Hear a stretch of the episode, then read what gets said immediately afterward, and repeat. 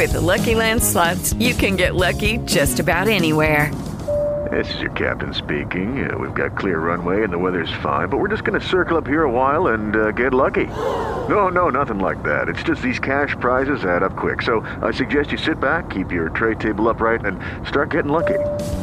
Play for free at LuckyLandSlots.com. Are you feeling lucky? No purchase necessary. Void where prohibited by law. 18 plus terms and conditions apply. See website for details.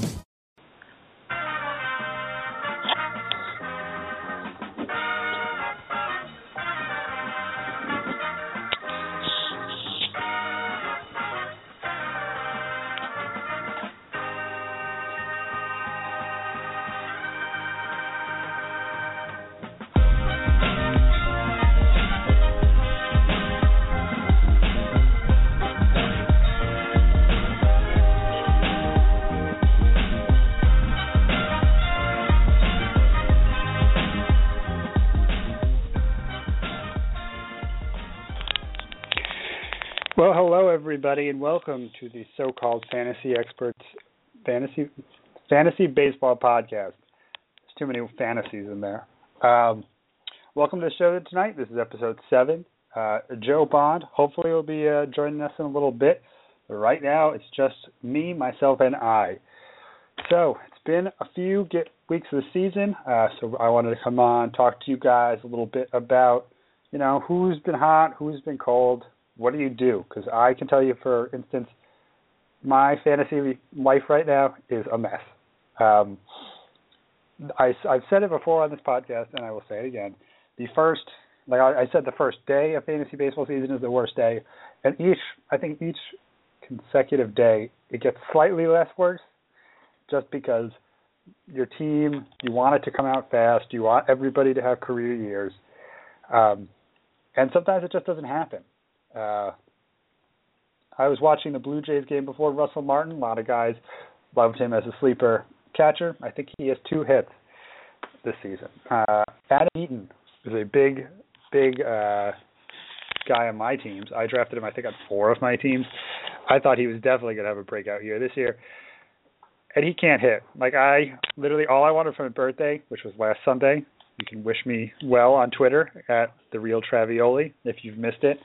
Um, and I, I do expect some of you to, you know, send me some well wishes. I'm 25. Can you believe that? Anyway, Adam Eaton. All I wanted was a hit for uh, my birthday. He, I think he went two for four the next day with a run. But that's all he's done this season. Uh, it's better than what I got for my birthday last year, which was when Ryan Zimmerman broke his thumb sliding it to first base. So it's going to be it's going to be some nice discussion here about how you handle that into the season, how to deal with the injuries, how to deal with the free agent market, and I think we finally got Joe on. Let us see if he's there. Joe, you here? Hey, hey, yeah, I'm here. What's going on, man? Joe, you had me talking for rambling for three minutes without you. I was lost. Sorry, man. Skype had to update. no worries, no worries. You made it. Uh, all right. I was just telling the listening public that I find the beginning of the season, fantasy baseball season, to just be terrible. Um, I don't know how much you heard of my whole thing, but I just want my team to play well at the beginning of the season. And I know you don't want your team to peak in April, but right. I, I have Adam Eaton, and he can't hit for his life. How do you? Uh, what's what's what are your thoughts? How do you deal with that kind of stuff? Are you are you just better at looking past the first couple of weeks than I am? Uh, as impatient of a person I am, I've learned to be patient with fantasy baseball. you have to be, or you're going to drive yourself nuts. Um, in fact, I've written in articles for years now during the first couple of weeks. Um, this is the best time for owners uh, who are patient because you get to fe- to feast off the waiver wire of all the of all the owners who who drop players like an Adam Eaton, or I had, you know, I've had people drop Steven Souza in my leagues. Like he's a rookie, he's gonna have bad times. He happens to be in one right now, and then as soon as uh, I picked him up, he hits two home runs. Um, so you know, luckily for me, I'm a, I'm able to take advantage of that. Um, you just got to be patient during the first couple of weeks. I mean, you drafted these guys for a reason. Um, now, I mean, there's certain players this early on that if if you you know you clearly just took them just because well let's let's see what happens. You don't have a lot of stock. You don't have a lot of hope in them, and then they start off poor. There's somebody obviously like really good on the waiver wire. Go ahead and make the swap. But guys like Adam Eaton, you got you gotta you gotta hang on to guys like them. Oh, I have no interest in dropping Adam Eaton. Uh, and I think it's just a mental thing for me. Like I just I don't like seeing 100s in my batting average column. Oh, of course, yeah. The early season's horrible. I mean, yeah, it's it's hard to look at these horrible batting averages, and then you go on the waiver wire and you see guys batting 500. You're going, what's the matter with my guy? Like, I know. So, like, yeah, my my players are much better. Um, it's tough. I don't know. The pitching. I, I like what you said there about how you could sort of feast off of the other guys. Um, most of my leagues, people jump in really early to the, uh, the free agent pool, the waiver wire. Mhm. Um, I kind of like that. I like watching. All right, somebody drop this person who triggers another team to drop another person, and eventually, like it's sort of like that guy who traded a paperclip and eventually traded his way all the way up to a house. Like each successive Yeah. person's going to trade somebody I or drop somebody I like a little better. Um, like I think somebody dropped. Uh, nobody really good today. Somebody dropped Wade Davis a couple of days ago in one of my leagues. Yeah. They just didn't want him. Like that, he has a win and a save already, and I'll take those stats. Yeah, I mean, Um, I, I've had I'm in a I'm in a 14 team league that's got you know second base, shortstop, and a middle infielder. And somebody dropped Brandon Phillips. Like I know Brandon Phillips isn't good, but he should be owned in a league where we have to start a middle infielder and we've got 14 teams. So my middle infield is complete junk right now because they're all injured. I've got Rendon and uh Hardy, and so I was Ah, like, yes. I'm glad to have Brandon Phillips on my team right now. I've been thinking about uh, JJ Hardy. Like every time I see him sitting there on the free agent Ugh. pool, like, like oh man, me. Joe's probably so upset he has him as a shortstop in every league. Um, Just about. but this, this is a nice transition because I wanted to ask you what um, what are your thoughts about sort of rostering those injured players? Um, I know some leagues have IR spots, some leagues don't, and like obviously if you picked Rendon, you're not going to cut him because he's No. hurt. But uh, I'm in a league where you can only have one injured guy, like one DL spot. So it's sort of hard to decide do I use this for a pitcher, do I use it for the Mhm. batter? How do you what what do you do with that kind of situation? Uh, I mean, it depends. It depends on a lot of factors. A couple things: size of the league, number of DL spots. But let's just go with a standard like 12-team league, one maybe two DL spots. I think that's kind of your norm. Um, yeah, not too many leagues I see carrying like unlimited DLs or anything like that. Yeah. so, I, so I one or two. I mean, obviously, if you got the DL spot open, slot them in there. That's the easy decision. Now it's the situation where if you've got three players, three, four players on the DL, and you've only got one or two spots, what do you do? You know, if you've got Rendon, um, Carlos Gomez, um, you know, people like that, you you've just got to bite the bullet. It's it's a long season. It also depends on the format of the league you play. Like, is it roto? If it's roto, you can hang on to these guys a lot longer because you can make it up later on. If it's head to head, that's tough because if you get in a hole real, you know, you can get yourself into a hole real fast, Yeah. and you can't climb out of it sometimes in a head to head league. So sometimes you've got to just make the hard decision and cut the guy. But I mean, if you're talking about these like top 20 players, there's just no way you can get rid of them. Maybe you can trade them for a little bit less if you just absolutely need the roster spot, but realize you are going to get less back for these guys at the moment. Yeah, I saw. Uh, this might have actually been in our Fantrax league. I think somebody traded Rendon for Puig because he was hurt, which I thought was not a bad deal. Um, Was it I- Rendon for Puig? Yeah, it was. Some, I yeah, I remember what trade you're talking about, and I was just thinking to myself like that was an interesting. That was an interesting trade. I wasn't. I wouldn't have done that. Um, I'm Yeah, trying this- to find it actually now that you're.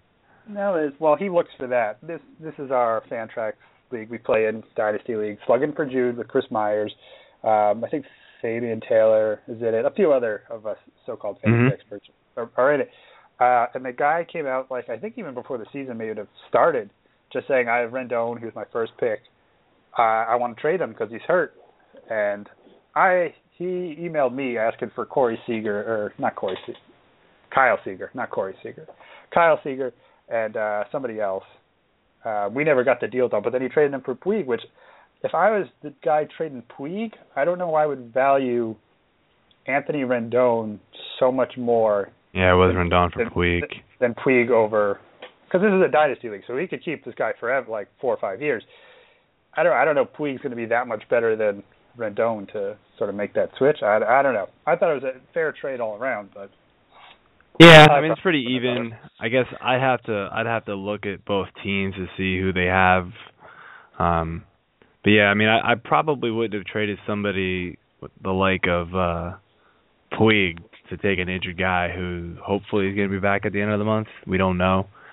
Um you know, I yeah. I'm looking at I'm looking at the guy who got Puig and he's got Robinson Cano at second base, so he's good there. Third base is Middlebrook, so that's not great. Um, so he probably could have. He probably actually should have held on because his outfield is pretty good. Blackmon, Kemp, J.D. Martinez, Soler. He's got some outfielders. Um, so Yeah. I'm kind of I'm kind of surprised he did that move and didn't just hang on to him, considering we've got DL spots. And it's a huge roster. Like I've got DL guys all over my roster, and it doesn't even matter right now. yeah, Um, there's a it, it's a pretty deep player pool there to keep. Yeah, guys. 40, Like, 40, 40 guys is huge. Yeah, I think it's uh it's an interesting wrinkle to this. There, like I'm trying to look to pick up people sometimes, and I'm like I don't I don't even know what I'm looking at. Like these are just middle yeah, relievers. nothing. They're middle relievers and utility infielders. Yeah, if you Um, want pitching, it ain't there. and it, it really isn't. And I got auto picked some a lot of corner infielders, no pitching. Anyway, that's oh god, I complain about that like every day. Um, it's so tough. But I think the injury thing that I tend to one one trick that I like to sort of use uh, in some of these leagues, not the real deep ones. Um, I kind of like stashing those injured guys if they are dropped. Um, I will usually hold on to a guy probably for a month. So if say somebody like yeah. not not Rendon, but like J.J. Hardy or Denard Span is a good example. Uh, maybe Alex Cobb. Like if if he was on the waiver wire and I had room to pick him up, uh, and there wasn't even like a DL spot, he was just sitting on my bench. I, I think I could go about a month. So probably it's the middle of May before I'm like, okay, this guy may not be coming back for a long time. Uh, Mhm. Which then poses an interesting question because it's like, okay, I already kept him for six weeks. Should I keep him another two weeks and hope he comes back then? It's like like the opportunity cost of like, oh, when do I get rid of him? Um, yeah, you're invested at that point. So it's like I could have I could have picked up some lower tier pitcher or something. I, it's a it's worked for me a few times. It's also totally backfired a few times just because like there's been much better people that have like come up off the waiver wire that I should have been looking for, but I'm like, oh, I have Alex Cobb. I don't need another pitcher in two months. I'm going to be set, and then he just never comes back.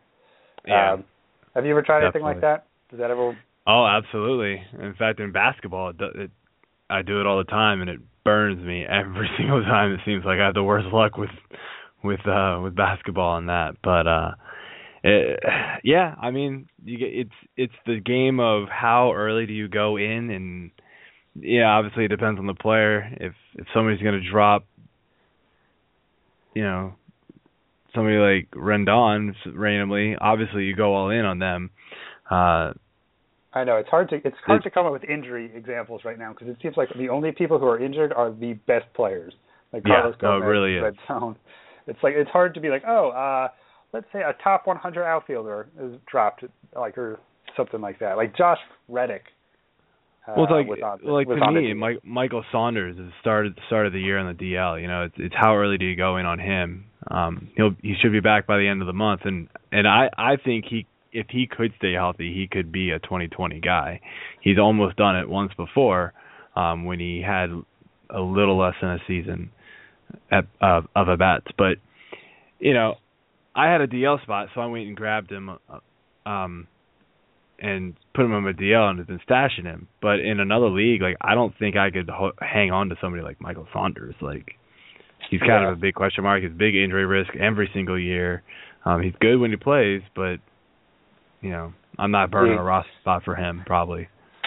Yeah, especially a guy like him who does get hurt so much. Uh, that does it complicates things. But I uh, I can see the injury thing is not going to be pleasant for most of us fantasy owners this season. It just seems like it's going to be a bad injury year. Um, whatever, but it just it frustrates me. I have Rendon, like I I had him as a keeper. I had to declare my keepers. A week later, he goes on the DL, and I had um, I can't ever think of his name. Third baseman for the Reds, Todd Frazier. I had Todd Frazier at the same mm-hmm. dollar value, so I could have kept Todd Frazier instead of Rendon, bought Rendon for less. I think about this all the time. Uh, yeah, nothing you can do about it, man. You can't beat yourself up about it, you know. I know. I like literally. I can't watch Reds games anymore. It's like it's, it's terrible. Um, but that does bring me to a whole new topic here with the injuries. Say you do have an injury. Uh, trades are always an option. Uh, are you a fan of early season trading? I know some people hate it because, like you said before, it's too early the season to really know, like, oh, I'm deficient in RBIs or I'm going to have bad pitching. Um, or are you a guy who thinks, like, okay, I know what my team is. I know I have no strikeout pitchers. I got to go get one. Uh, when do when do you like to jump in the trade market, or do you just ignore the trade market altogether? I mean, uh, I'm always up for trading um, to you know to help improve your team. Um, if you know after the draft you're going to be deficient in a certain category, by all means try and go out and improve it. Waiver wire, um, free agents, trading, whatever works. What I hate is after the draft you go, I'm really good in home runs, but you own guys like Donaldson, um, uh, uh, first baseman Texas, Blanken, oh, uh, fielder. Fielder you know, you guys you own guys like Donaldson, Fielder, guys who haven't hit any yet, and they're normal 25, 30 home run guys. So you're freaking out. And then you go trade them for a guy who's hit four home runs already, but normally only hits you 20. Well, you have now just bought high, sold low, and that's horrible. So be careful. Don't. It, it's it's the early season overreaction which always gets people, and you know, you've just got to calm down. Give it. We've some of these players have 30 at bats. That's nothing. If this was the middle of the season and they were in a slump where they were batting 100 with zero home runs for a week and a half, but they had already had 10, 15 home runs or already been batting 280 for the year, it you would never be freaking out like this. But because it's early, like you said, and you look at your team and you see the 100 batting average, and that's what their stat is for the entire year so far, you freak out. Yeah, uh, it really does. And I like I know not to freak out about this stuff, but I still do. But it is tough to see like some things like that, like uh, to see another guy on the same team like blowing up, and you got the guy who bats right after him in the lineup, and he's doing nothing. I could definitely understand why people jump in early. Um, I'm in a dynasty league. I already made a big trade. I traded, and this is just me gloating now, listening to this. uh, I traded um, Mook, not Mookie Betts, Rusney Castillo, Lucas Sims, who's a minor league pitcher for the Braves, and Andrelton Simmons for Justin Upton, Danny Salazar, and Didi Gregorius. Now, I'm probably the only person in the history of the world who's happy to have traded for Didi Gregorius, but like I wasn't using Sims for a year, maybe two. Uh, Castillo's in the minors, and I just and need injured. an outfield and injured. It's like okay, yeah. I'll take I'll take Justin Upton for the middle tier, top 50, top 100 pitching prospect, an injured Cuban who we don't know anything about, and Andrelton Simmons. So yeah, that's that's a no brainer, man. Like, and that's the thing. So like, uh, I remember we had this conversation a couple weeks ago about our dynasty league where I noticed people were just overly bullish on the prospects.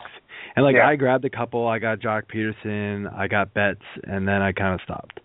Um, people were just going nuts and taking the, all these prospects that might not play for the entire year, that we know absolutely nothing about, um, over proven guys that are going to help them win now. Like I get it, it's a dynasty league. You need to go and think about your future, but just remember there will be a new a new uh crop of prospects next year. Yeah. So it's you need to also win now. Like so it it makes me laugh in these dynasty leagues uh just how you know overly excited everybody wants the next Mike Trout. Like thank you Mike Trout. I will now take advantage of everybody in dynasty I know. leagues. It, it works know? out really. It works out nicely uh once the draft is done because people are like, oh, I they just want to hoard that potential. Um, they want like like not to go back to my trade, but Lucas Sims, he's a good pitching prospect. He's not like uh top ten. He's not Noah Syndergaard who might pitch this year. He's not uh Carlos Rodon. Is that how you say his last name on the White Sox who like looks Mhm. like he's gonna come up in two months. I have no idea what he's coming up. Right now he's just like a bench guy who's never gonna play for me until at least next season. Like I I would like to win right now. So I Absolutely. I've been sort of now just shopping like, hey, anybody want to trade for another prospect? I'm willing to move one more, and I've you know people people light, eyes light up when they hear ooh top prospect for sale, like they could bomb out. Yeah, no, Uh, I mean, yeah, I mean, how many how many of these guys come up and do nothing? I mean, it's so I I I'd rather go after the more proven player. I mean, the only reason why I was kind of high on Pederson and Betts is because well, Betts played last year and was good Yeah. when he came up, and Pederson, that was a little bit of a risk on my part, but um, it's just the way he was playing in the in the minors and the spring. And I get it, it's spring training, but there's just something about him that I liked, and it seems to be working out pretty well for me. So I've got him on three different teams, and and you know I like what I see Yeah. so far. He's and he like if it was, he seemed very major league ready um, in the spring training when he came up last year for like September call ups or whenever they brought him Mhm. up. He seemed like okay, he can handle this level of competition, and so at least you had some like data of him playing major league p- pitching. A lot of these guys have only been in Double A. Like you have no idea Mhm. if they're going to Well, when a team moves twenty or a- something. when when a team moves Matt Kemp so that you can play, I'm Yeah, pretty sure you're good. Like it That- that was kind of a big sign to me like that they just moved Matt Kemp, their best outfielder when healthy. Um Well, he was being paid like 120 million dollars, so maybe they were wanted to save still some cash. But yes, I think Pederson was one of the safer ones. Uh, Mookie Betts definitely he played phenomenal at the end of last year. Um, I even think Gregory Polanco was a pretty safe one to go after. Yeah, well I mean year. he yeah, I mean he's he played last year too, so yeah. Yeah, he played last year. He wasn't great last year, but again, nobody except for Mike Trout, nobody comes in and is like dominant right away. It takes time to adjust to pitching, to hit a curveball from Kershaw or somebody like that. So I'm all Well, for remember going- Trout actually wasn't very good the very first time he came up. He was Yeah. he was bad. He got sent back down. Yeah, he got uh, sent back down. In the he came up like the second half of the year before he broke out, I think. Right? Uh yeah. Yeah, and then they didn't call him up, and then they called him up in like April because they were bad, and then they won like 80 of their next 120 games or something. Mhm. Yeah, 2011 he came up for 40 games and batted 220.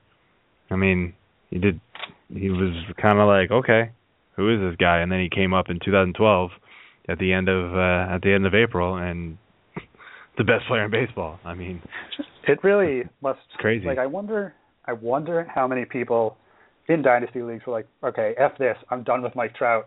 He came up, he did nothing, and like or traded him for cheap or something, and then just to the next year see him turn into the greatest player ever. I am I'm absolutely sure that happened. I mean, I don't it- think I would ever play ba- fantasy baseball again. like, like you could take this Mike Trout guy in a throw-in trade. Oh God. Um, the next year when he did come up, he he would have been a waiver acquisition for a lot of leagues, unless it, Mhm. these were these deeper ones. Um, and since we are two weeks into the season, some of these guys, like we said before, we're jumping in to the waiver pool. So I wanted to go over just a few of you know some waiver guys that have been you know hot commodities. Um, the first one being I don't even know how to say his last name, Caf Kana, Mark Canha on Oakland. Oh, Marcana? Yeah. Um, I don't know I what- that's how you pronounce his name too, but Mar- yeah, Marcana. I know who you're If talking I- about. If we're saying it wrong, Mark, I'm sorry. Uh, I'm sure you're listening. uh, let us know. But it just this seems like such a prototypical Oakland thing to have happen. The year you think they're going to be bad, they traded everybody away, and then they've got- they're scoring runs at a pretty good clip. I mean, they've had a few bad games, but do you have any faith in Mark Canha? Are you picking him up in your, I don't know, like a 12 team league for a 16, 20 team league? Yeah, I think you should definitely pick him up. But yeah. how how shallow of a league would you consider adding such a hot guy like Canha? Um, I, I think I'd probably I, I'd hesitate to to pick him up in a 14 team league or in a 12 team league. Um, the reason being is when Reddick returns, just not really sure where the playing time is going to come from for him. Yeah. Um. So I, I, I'm not high on him either. Um, like I I do have a lot of I have a lot more faith than most people I think in this Oakland like voodoo that they do to whoever they get there. Like like they get Scott Kazmir and he's great. They get he's just sort of broken down pieces and turn him into something. I have more faith than I think a lot of people do in until that. the playoffs. Until yeah, but there's no baseball doesn't matter in the playoffs. I know, Just I know. I'm Just like kind Billy of Beane stuff doesn't work in the playoffs because whatever happens to him in the playoffs doesn't matter for me. So I don't care. Uh, I do feel yeah, bad I mean, for him. in A, in AL only leagues and and maybe 14 plus team leagues, go ahead and, and and grab him, but just realize that when Josh Reddick comes back and it looks like he's going to be back this weekend, um Oh, he's probably going to Oh, did he already come back? I, I read something that maybe it's old. Yeah, I think he. oh yeah, yeah, that is it is a couple weeks old. I think his first game days old. Sunday night, but but still, um, Coco Crisp is out. I don't know who they're who they're playing at center right now. Maybe Craig Gentry. Um, they're they're bagged up, so they definitely have some room for him. But I just I don't I don't usually jump on the hottest commodity on Nah. the market after after ten games. Um, I, I know some people do try to like stream those offensive players, um, like where you'll pick up the hot guy for two weeks, drop him for the next hot guy, try to run through that for April. And you know what? That might that that sometimes that does work for April, just because you can get guys who are on just an unbelievable hot streak for a month. Mhm. But after that hot streak, you're going to need a person to play from May until September. Uh, and if you dropped somebody who started off slowly, it just it just seems like a bad idea to me. I don't even like streaming pitchers, to be honest. I just I don't like not having like uh, faith to, or desire to keep players after more than one start.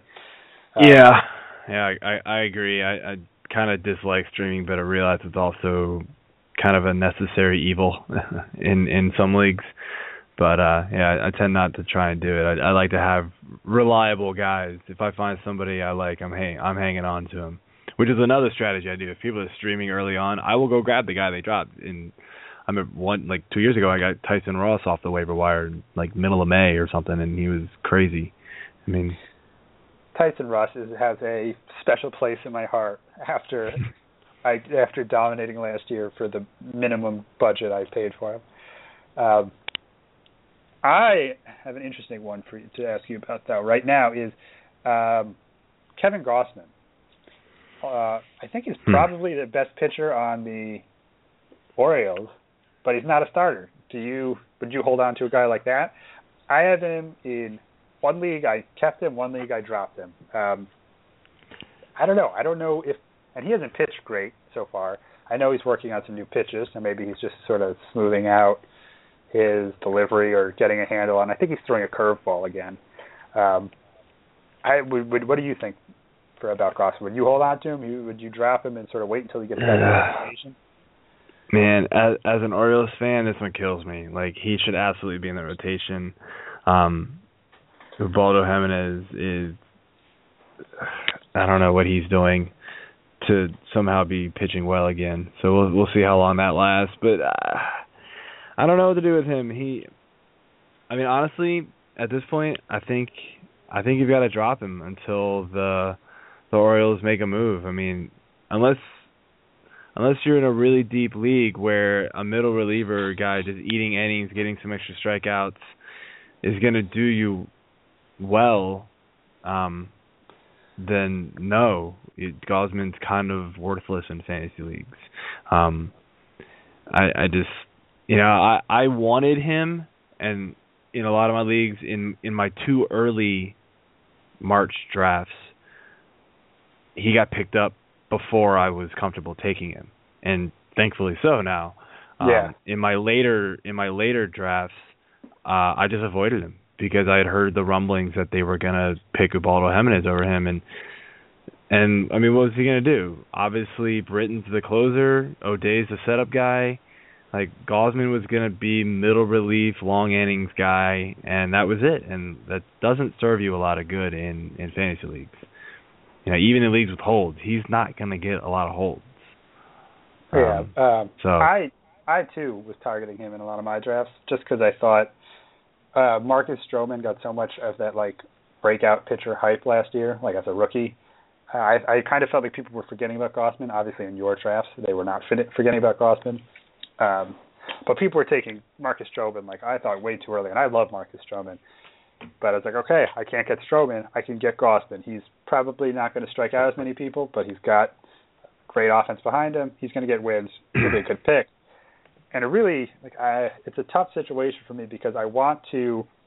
I have more faith in him to be a better, like a good starting pitcher than if I picked up Ubaldo Jimenez or like uh, a, a Wily Peralta or something who's on the waiver wire right now. I have more faith in Gausman to be a front end talent, but I just don't know when he's going to be that front end talent, which which kills me. And if I, I didn't even know you were an Orioles fan, I, or I might have, but I didn't mean to bring up uh, such a story. Nah, it's it's all right. but uh, it's oh god, I I just for even just the sake of baseball, I want him to start. I think he's like uh, I read somewhere that his average fastball velocity is like incredibly high. He has a. I just want to see him pitch. Is basically what I'm I'm trying to say. Um, so I think I probably will drop him in the other one. I think he would be an interesting guy. I'm going to watch closely for the rest of the season. I can definitely say that. Um, I don't know. I hope he comes. I hope he comes back. What do you, What do you think about Jimenez pitching a one hitter against um, the Blue Jays, or do you have just zero faith in him to ever do anything useful again?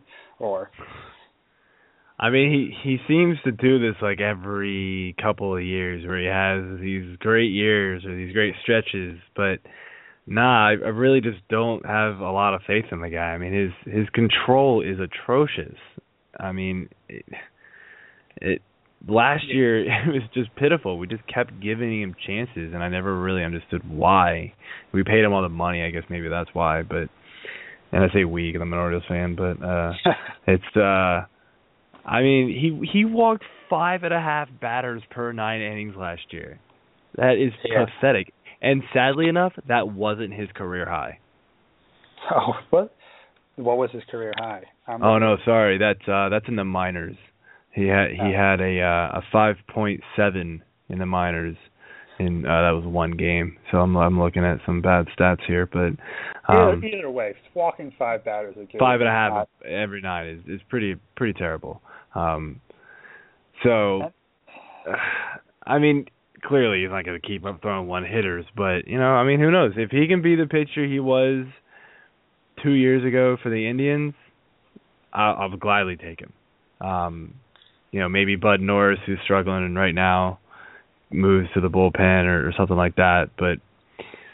I think eventually one of these guys is going to falter and Gausman will come in. I'm just not sure when. Yeah, I think they definitely have to put him in. Um, even besides the fact that they he's like their top prospect, he's just so good that you need to play your better players.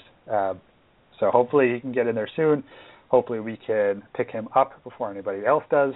And Right. wanna- like, cause this is really going to bother me now. If, if like in two weeks, like Gausman's in the rotation, and I don't have him. Uh, so hopefully that doesn't happen. But I, these like I also think the Orioles have sort of been jerking him around a little too much. Like last year, they were sort of starting him and then sending him to the. weren't they sending him to like the minors to pitch on off days or something? Yes. Like that's just weird to me. Uh, and I don't know. Maybe he was fine with it. I just think it messes with your confidence a little bit to be like, all right, you're pitching in the majors. All right, get out of here. Go to the minors. All right, come back. You're in relief now. Okay, now you're pitching again. Not to fault your team at all, but like I'm a Yankees fan, and our best players need that. Ah. So, so this, I can't say too much to you, but it just it was it was weird to me, and I was sort of hesitant to even jump on the bandwagon last year because I didn't know what they were going to do with him. Like it's he just needs a role. He really does. Oh, yeah, God. I think that does a lot. Yeah, I agree with you. I think that does a lot for pitchers. You know, if you can, if you can get a consistent role and you know you're going to be that in that role for an extended period of time, then sometimes it lifts the weight off your shoulders and you can just go pitch or go play instead of having to worry about always performing at you know to your best. Oh, I can't mess up. I can't mess up. Every mess up means I might go back down or I might go back to the bullpen. When you've always got that weigh in on you, you're gonna you're bound to screw up. You know, it, we see it in it. Yeah. We see it in all sports. I mean, it's just a little confidence in the guy. I think will go a long way. And they seem to be saying all the right things this year and showing confidence in him. But uh, I think the best vote of confidence would to just start him, let him pitch uh, some games. And he did well last year. I think he had a three five ERA. And he pitched. He wasn't pitching against like the NL West. Right? I think he was pitching in the AL East. So I think that Yeah. should say.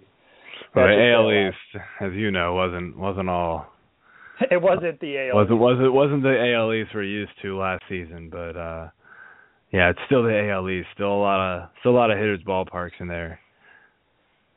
Yeah, uh, and, you know, it's got the league's got better this year. I mean, the Red Sox got better, the Blue Jays got Mhm. Donaldson, but it, I don't think it's like uh, night and day different. I think he could still handle it. Um, another guy, waiver wire guy, I wanted to ask you about was Brandon Morrow. Um, how, when you were going to the waiver wire, you were thinking of picking somebody up. Do you would you shy away from a guy like Morrow with injury concerns, or are you just sort of saying, screw it, let's ride this ride this out because maybe he stays healthy for half a year and then you get some great pitching out of him. Do you take any uh, like injury concerns into account picking up a guy? I do, but I'm I'm also pretty conservative. Um I I think I'm a little bit more conservative than your than your average fantasy baseball player. Uh, so so I I tend to shy away from the injury guys. Although it's not helping me this year, I shied away from injury guys, and I have three injured players on every team. It seems like um this is how this is how it goes sometimes. Yeah. Um, but yeah, I mean, I, and I've looked at Morrow because he can absolutely be a dominant pitcher when he pitches, or when he's healthy. I, the strikeout numbers are great. Um, so it's just the injury concern. You just know eventually it's gonna happen, yeah. and you know, just do you want to take the chance on him and possibly miss out on somebody else that could be good for you? I mean, if he, you know, if he can do it for a few more starts in a row, I'll probably miss out on him at this point if it happens. But um, I'm not. I'm probably not going to take the plunge anytime soon.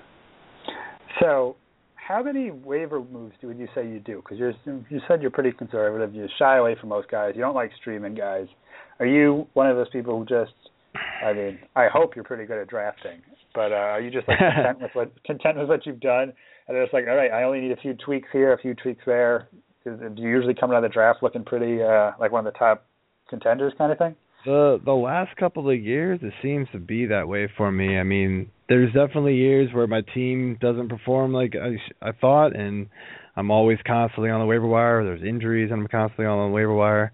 Um, you know, I think I'm still one of the more active teams out there because I'm constantly looking to improve. I mean, if you know every team that you're on has the bottom feeders on your team, you're never going to have a stacked all-star team across the board.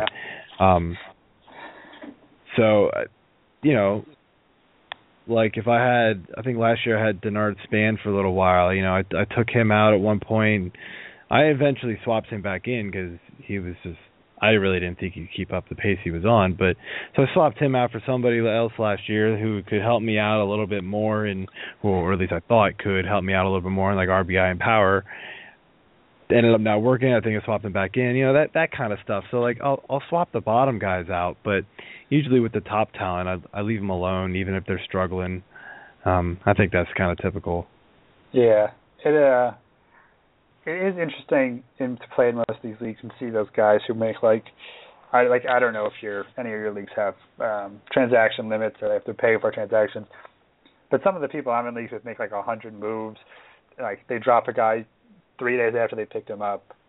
It's just it's so frantic. I it doesn't it doesn't seem to be smart baseball um, to just frantically move like shuffle your team around and around and around, put new guys in, put new guys out. I personally don't even like to have bench batters. I hate it. No, I don't either. I I can't like and this goes back to the thing we started with is that I get so like paranoid or not even paranoid, but I just double I overthink everything. Right, double guess myself, second guess myself. What the hell? Double guess myself. Uh, I second guess myself and think, oh, should I play like a Denard Span or should I play my bench guy like a Dalton Pompey? Like, should I play? Who should I do? What should I do this week? Should I look at the matchups? Do I look at the hand? Which like are they right-handed pitchers? Are they left-handed pitchers? Is it a right. hitter's park? It's too much. It drives me crazy. Um, it's it, it's basically turning when you have bench batters, in my opinion, and sometimes you can't avoid it. I mean, when there's that stud guy on the waiver wire, like I'm taking him even if he's a bench bat because I don't want anybody else to have him. Yeah. um, well, like, and that's, that's I've definitely done that, but I don't like to have bench bats because then I'm basically playing daily fantasy baseball with my season long team. Yeah. It, and that's not why I'm here. I know it, it seems like a good idea because you're going to be like, oh, I can hit the hot streak with my bench guy, and then when he's done, I can put back in my starter, and when my starter struggles, I'll put the bench guy back in. Uh, but that's just too much. And just day to day stats vary so much. They, like you could go over four for a week, and then you could bat 600 the next week. But if you're like, oh, I'm already committed to the other guy. Yeah, my luck, I miss out on every single one of those streaks. bench batters just they're oh my god, I hate them. Drive me it's nuts. Like, it is the worst thing, and it's it goes back to when I first started playing fantasy baseball. I'd get like a, a bench speed guy, and I'd be like, all right, let's put the bench speed guy in for three days and have him steal a base. And he wouldn't steal a base, so I'd take him out, and then he'd steal some bases. Like, you just can't. Yep. There's no way to predict that. Like at least with pitchers, you can look at matchups. You can look at you know how they've been doing recently, and that's sort of a more. They they don't pitch every day, so there's a little. I think there's a little more. Um, it's a little easier to predict. Like you're not going to have to think, okay, he could go 0 for 4 today, 4 for 5 tomorrow, 0 for 4, 2 for 4. Like you, you, you have your season stats. They'll probably do about that. And I just think pitchers also, there's not that many of them. Like there's not that many great ones. So I, I tend to keep my bench full of pitching options or, or guys who are, might be closers and waiting if I have enough space. Um, it's all about the pitchers for me. Yeah, and and and I, I'm no expert on on daily. I, I really don't play all that often, uh, but it pitchers are easier to predict, I think, than batters, and which is why in fan, in daily they're the most expensive player. They're the player that you also spend the most money on for your team, typically in daily. So it is so that that logic goes into season long where if you need to play matchups you'd rather play matchups with your pitchers than your hitters because it's more yeah. predictable. A yeah, good hitter, even against a bad pitcher, can still go 0 and 4 very easily, and it happens yeah. way more often than a than a good pitcher playing against a bad lineup having a bad day. Yeah, although that uh well, Jordan Zimmermann was pitching against the uh, Red Sox. Yeah, I know. Yeah, I've got him in one of my leagues. That killed me. I was so angry. That's that. But he had that. He had the same thing happen to him last year. I had him last year too, and he had one game where he pitched one and a third innings. He gave up like eight runs, but then after that he pitched like two five. His ERA was like two point five. So I have hopefully he just got out of the way earlier. But um yeah, just just thinking now like, oh, here's the one random game. I guess it was against the Red Sox, who are pretty good offensively, but you would hope he wouldn't give up seven runs in an inning. Uh, so, but yeah, pitching definitely a little easier to predict. So if you're listening out there, fantasy owners, don't be hoarding the batters. I know this it sounds like a good idea um, to maybe hold like three speed guys, but learn from me. Like you don't need to keep Drew Stubbs at the bottom of your roster uh, uh-uh. just just for steals. If you think it's different, if you think like Carlos Gonzalez is going to get hurt or Charlie Blackmon is a fluke, okay, maybe maybe you can convince me on that. But just keeping him because you're like, hey, when I need steals, I'm putting in Jarrod Dyson. When I need steals, I'm putting in Drew Stubbs. Like that doesn't work. It has never ever worked. Uh, so just don't do it. No, you also get you also get the teams that think, oh, I'm going to take this good batter and keep him on my bench and I'll trade him. No, you're not. He was on the waiver wire for a reason. I yeah, mean, the, you know, that's always frustrating when somebody like picks up a hot guy and then tries to trade him to you. So like, if I wanted him, I would have just added him before you did. Like, it's not exactly. I don't want this guy. Uh, sometimes we have to do a whole show one night about just um, like the types Yeah. of fantasy owners you will meet in your leagues. I don't know if I told you this actually. In our uh, league with Chris and Fabian, the slugging for Jude. I am in. One of the guys who plays with it is in another random league of mine. Like just randomly, we ended up in the same league because they're both posted on like Roto forums. Um, so it's like the most strange coincidence that has ever happened to me in my life. so now that we've gone down that tangent, um, last night I honestly had a fantasy baseball draft last night, two weeks into the season, um, which is one of the weirder things that has ever happened to me. Uh, but I had to pick second, so we had I had to think like, do I take into account what's happened? The stats are sort of rolling over from what has happened already, Oh, but interesting. so yeah, since it's been a bunch of games, like they didn't want you to feel like, oh, I can't draft player X, Y, or Z because they um like they like they maybe their hot streaks careening down or something. So we're getting whatever they they went with. Um, second pick, I've had the second pick in three drafts this year, which is just kind of torturous because I really wanted Mike Trout in at least one league. But anyway, we went with Stanton um, second, which I thought was a pretty pretty solid pick, especially because he hit a home run tonight. You had the second pick Oh. today, Joe, where would you go? And you can, you know, obviously stats accrued already would count. So would you would you go maybe Miguel Cabrera or would you just stick with the the normal thing, the normal like Goldschmidt, McCutchen, Stanton kind of guys?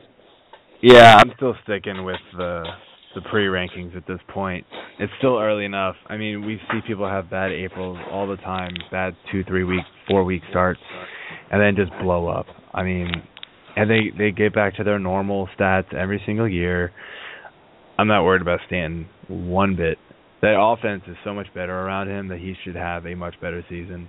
Um, well, I don't know if you can say much better season. I mean, Yeah, last he year- was- he was last year was crazy. He was going to be. MVP had he not gotten hurt. Um, so, uh, yeah, I I think Stanton was the right pick. I I had him number two uh, on on a lot of my draft boards. Um, the couple different leagues, a couple different setups. I, I had him um, three or four, but yeah, either either one of those guys would have been my pick after Trout. Yeah, it's hard to get power. Like it's hard to get 40 home run power now. Um, I wonder what it was like to play fantasy baseball when people were consistently hitting like 56, 60 home runs. That would have been an interesting, an interesting uh, case study. It's like most guys now, besides Stanton, who I think hit 37 last year. I think the highest was like 32. Like that's not that many home runs from when we grew up, and Mark McGwire was hitting 70. Um, the one guy who actually fell really far, he fell to like the eighth or ninth pick, I think, was Paul Goldschmidt, uh, which seems strange to me. But after watching very closely, like oddly closely, to the Diamondbacks play this season, they just look awful. Do you They do. like? Uh, they, I cannot, I cannot understand how they built this team. Um, I don't know what they're trying to do. Maybe they're just trying to bottom out like the Astros in secret. But I mean, it is only a few games. Do you think Goldschmidt's stock drops because uh, his supporting cast is so abysmal? Um, no. Um, well, that was I- easy. the funny you bring up Gold, Paul Goldschmidt in my FSWA league, Fantasy Sports Writers Association league. I had the ninth pick and picked Jose Abreu, Okay. and was actually kind of surprised he fell to number nine. Um, the guy who had number five got Goldschmidt because Kershaw got drafted ahead of him. So the normal, um, the normal three plus plus Kershaw got drafted ahead of Gold Goldschmidt, um, and then traded me like two days before the season started. He wanted to trade me. Initially, he sent me Goldschmidt and Middlebrooks for Britton and Abreu, and I was like, "Well, I don't want Middlebrooks. He no, nobody, nobody wants. Nobody wants Middlebrooks. And I'm especially not giving you the closer of the Orioles for Middlebrooks, basically, at that point. Yeah. So I said no, and then he just sent me Goldschmidt for Abreu, and I was like, uh, yeah. and I mean they're pretty even, really. Like, but I like the extra speed, maybe a little bit better at batting average, but it's actually an OBP league, so probably better OBP. Um, yeah, Goldschmidt and is a better the- OBP guy. the power is negligible. Probably, maybe have maybe a little bit favored for Abreu. if he can keep up the pace he had in the first half last year. And if he falls into second half Abreu of last year, it's definitely going to be Goldie. So I was much happier taking the more proven guy who's done it multiple years than Abreu who's done it once. Um I like Abreu, but I was shocked that he wanted to make me that trade. Um so yeah, I mean I, I think Goldie's fine. He's I mean he's already had three home runs, stolen two bases, batting 340. You know, it's a bad lineup. His his RBIs might be down a little bit this year, but I think the rest of the stats are going to be just fine. Yeah, I think it'll be fine. I just heard my only concern is uh the RBIs. Um I'm a little worried he's going to have like an Anthony Rizzo year from last year where he hits 29 home runs but has like 80 RBIs just because yeah, people, possible. Because people, because people in front of him just don't get on base. Um, I mean, I mean, it's not like the Diamondbacks were great last year, and he, you know, before he got hurt, he had 19 and 69. Yeah, that's you make So- a good point. You make a good point. I mean, he he'll figure it out. The I'm just good. I'm That's just so corrupt. it. I'm so corrupted by uh having to watch like Aaron Hill was the starting second baseman for me in one league, and then he lost his job. So I've been watching closely to see where he's playing, if he's playing, um, and he's not playing very well. So I'm probably just going to cut the cord there and go and move on. But just watching and like I feel bad for Goldschmidt having to look around and be like, this is the team that I am on. These are the these are the table setters.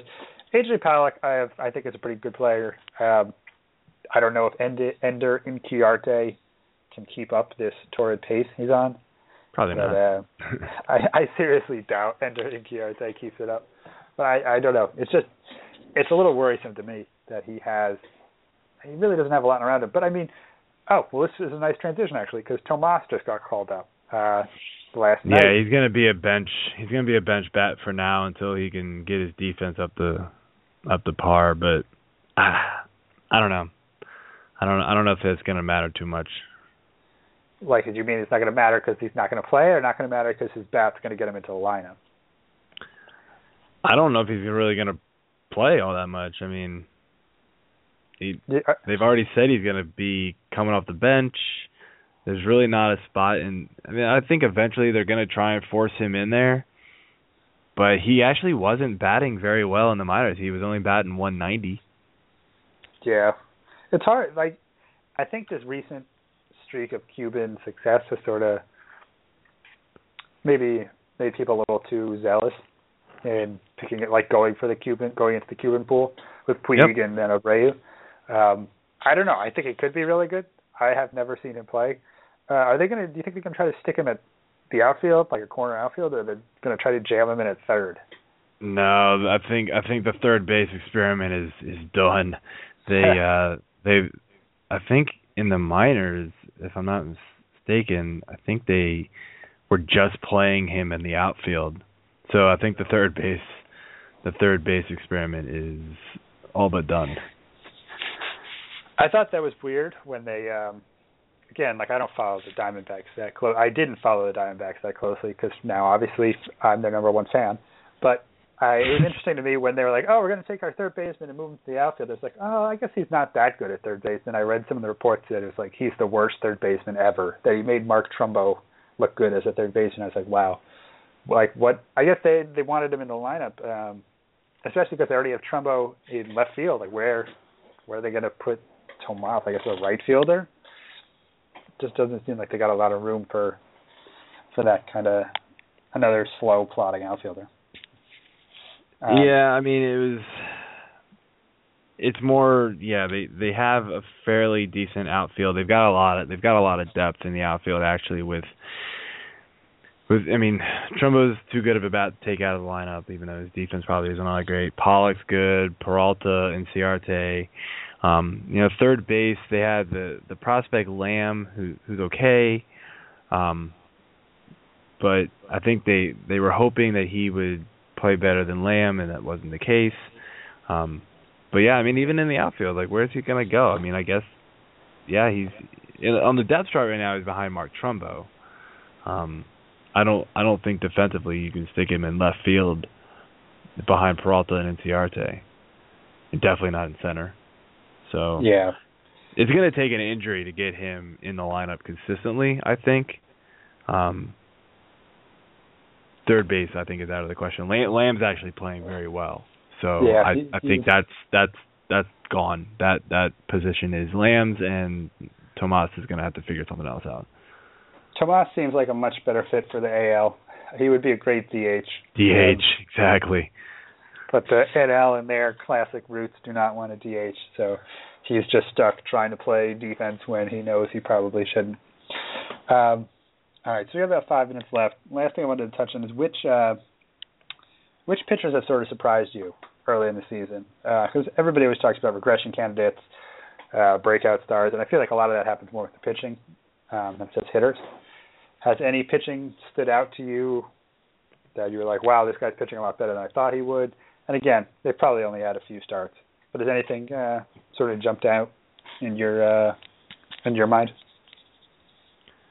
Um, I think uh, it's always Aaron Harang doing doing what Harang does, starting out really fast. Uh, we talked about Ubaldo. He has good start. Bartolo Colon. Bartolo uh, I mean, Colon. I cannot. The guy. I cannot believe him. Um, as funny enough, I actually took him in our big 40 team dynasty just because I was like, well, why not? Um, and yeah, he's done pretty well.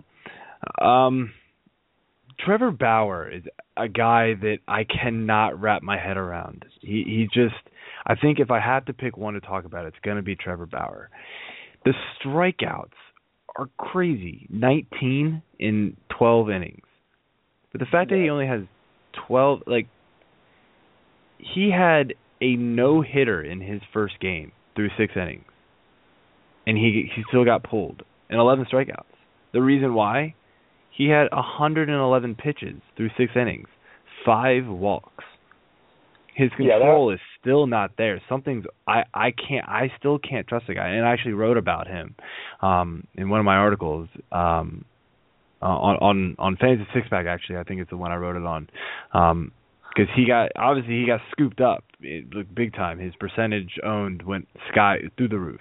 Everybody sees Trevor Bauer, 11 Ks, no hits, no runs do six innings and goes, "Oh man, he's back. He or he's gonna he's finally arrived. He's gonna be here." Careful. Five walks first game, four walks last game, four hits in the last game. The strikeouts are great. He's got two wins. The ERA and the WHIP are great um, because he's limiting the hits. But he's still only able to go through six innings. Eventually, that's gonna come to bite him in the you know where. So, yeah. um, yeah, Trevor just, Bauer is definitely an interesting. He watching that that first no hitter he had, or the the no hitter through six. It was very interesting to watch. Oh, strikeout, walk, strikeout, walk, walk, strikeout. Like yeah, it, it I was, mean nobody he, was hitting the ball, but nobody was like half the people were getting on base. Yeah, I mean he he's got he's got a 190 BABIP right now. That's just not gonna happen. he's he's stranding 85% of his batters. Well, it could uh, happen. It'll just be the greatest pitching season ever. sure, from Trevor Bauer, yeah, who right. has struggled every single time he has been called up. Um, yeah, I just I just don't see it. Um, I mean, maybe I mean the guy's still young. Maybe he finally figures some stuff out. I mean, I think he will be a serviceable pitcher. He's just not going to be this good.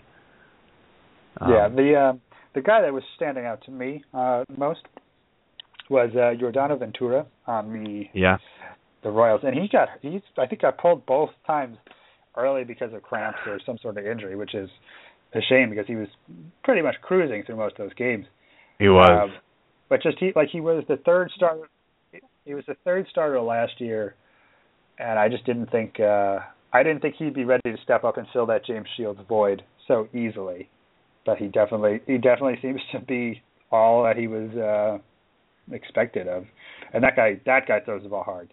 So yeah, I'm afraid happens, his arm's gonna fall off one of these days. He he's got a he's one of the hardest throwers in the game. You're just kind of waiting for it to happen, but you know, hopefully it doesn't. You know, you never want to see the the Tommy Johns, but yeah, you you kind of just cross your fingers every time he goes out there.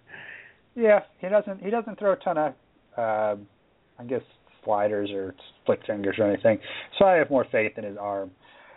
But um, yeah, Yordano Ventura is my pick for the early breakout pitcher candidate. Uh, right, actually, you know what? Bartolo Colon gets it. He's, he's insane. But uh, Joe, oh, I want no to thank Aaron you. Harang love. Aaron Harang, I feel like does the first month he dominates, and then after that, if he keeps going after that. But uh, Joe, thanks for coming on. Uh, I'm glad this your Skype worked. We got you in Yeah. here. Um, you're becoming quite a regular guest. We'll have to uh, talk again soon about you know Chandler Park, how our pickups are doing, and all that good stuff, and JJ Hardy. So Hopefully one Joe? of these days he'll come back on all of my teams. hopefully one day he will be back and playing. But uh, uh, until next week, guys, this has been the So-Called Fantasy Expert Podcast. Catch you next week.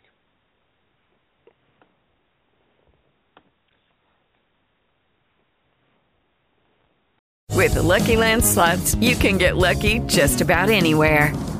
This is your captain speaking. Uh, we've got clear runway and the weather's fine, but we're just going to circle up here a while and uh, get lucky. No, no, nothing like that. It's just these cash prizes add up quick. So I suggest you sit back, keep your tray table upright, and start getting lucky.